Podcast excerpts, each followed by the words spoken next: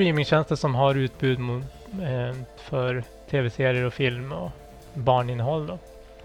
Och eh, vi börjar från vänster i den här bilden där vi har Simor som är en prenumerationstjänst. Ehm, den kost, det kostar allt från 109 till 139 kronor per månad. Du har en gratis provperiod på två veckor. Och de har väl nischat sig framförallt mot ska man säga, svenskt innehåll. Det finns ett stort utbud av underhållningsprogram från TV4 bland annat där. Mm. Eh, och så finns det tv-kanaler där.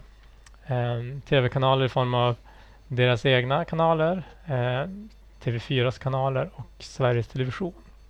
Det finns inte stöd för Ultra HD eller HDR som vi har pratat om i förra podden vad det är. Eh, och eh, man kan inte ladda ner och titta utan uppkoppling. Därefter så har vi Viaplay. De erbjuder serier, filmer och även barninnehåll precis som Simor. Eh, men de har möjligheten att även hyra och köpa film. Eh, så det är en kombinerad eh, prenumerationsbibliotek och även ett hyr och köp. Dock så tror jag inte allt innehåll som du kan hyra eller köpa finns tillgängligt för att prenumerera och, och så vidare. Men man har ju framförallt allting samlat på ett och samma ställe. Det kan vara väldigt praktiskt. Mm, deras abonnemang för, för, för serie, film och eh, barninnehåll är eh, 109 kronor per månad och man har också två veckors gratis provperiod. Viaplay har stöd för att kunna titta utan uppkoppling och har också tv-kanaler i form av eh, eh TV3 och TV10 är det väl de där kanalerna. Eh, de har nu precis lanserat användarprofiler så du kan skapa även eh, ja, om, man, om man är flera som använder samma abonnemang kan det olika, olika profiler. Det är inte än stöd för Ultra HD eller HDR kan man nämna. Och Sen så har vi Netflix. Det är väl ett namn som alla känner till. Serier, film, barninnehåll, även där. De har inte möj de möjlighet, där har man inte möjlighet att hyra eller köpa film eller serier. Där kostar ett abonnemang från 89 till 139 kronor i månaden. Där har man en månads gratis provperiod. Det finns stöd för att kunna titta utan uppkoppling. De har också stöd för användarprofiler. Inga tv-kanaler.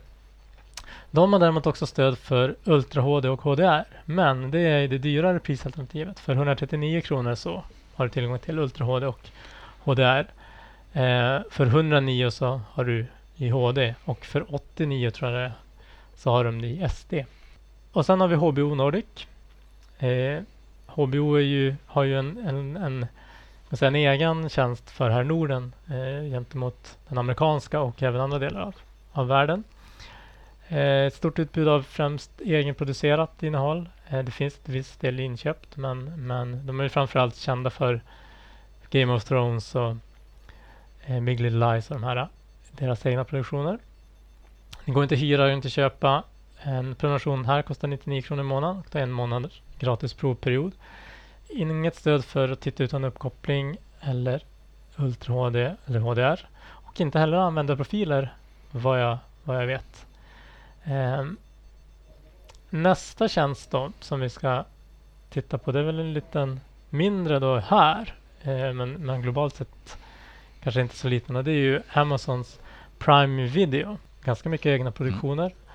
Mm. Jack Ryan och, och uh, The Marvelous Mrs Mason är väl en, två exempel på det. Men i övrigt är det ganska mycket inköpt också. Men det är mycket amerikanskt fokus och eh, till skillnad de här tidigare fyra nämnda tjänsterna, de har ganska bra utbud av svenska undertexter. Det har väl däremot inte Amazon Prime Video.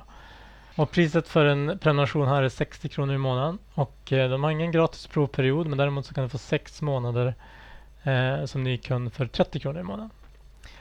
Eh, man kan titta utan uppkoppling och de har också stöd för Ultra HD och HDR vissa titlar.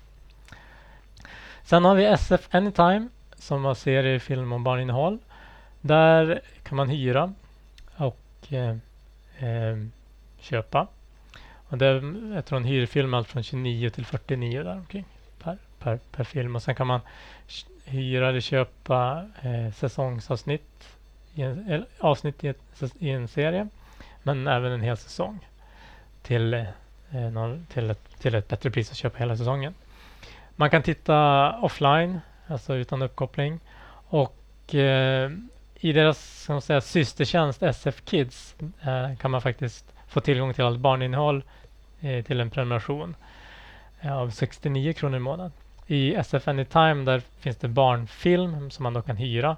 Men, men om man vill ha tillgång till bara barn så har du SF Kids. Och det är ju en, det är en tjänst som då är väldigt anpassad för just barn, barninnehåll. Så det är väl ett, det är ingen risk att man råkar se någon thriller eller något som inte är lämpat för barn. Nej, det är väl två helt separata tjänster ja. så att de har ingen, ingen koppling med än att de har samma ägare och namn. Ja, precis. Man kan titta utan, kop- utan uppkoppling nämnde jag. Eh, det finns inte stöd för Ultra HD eller HDR och inte användarprofiler heller för den delen.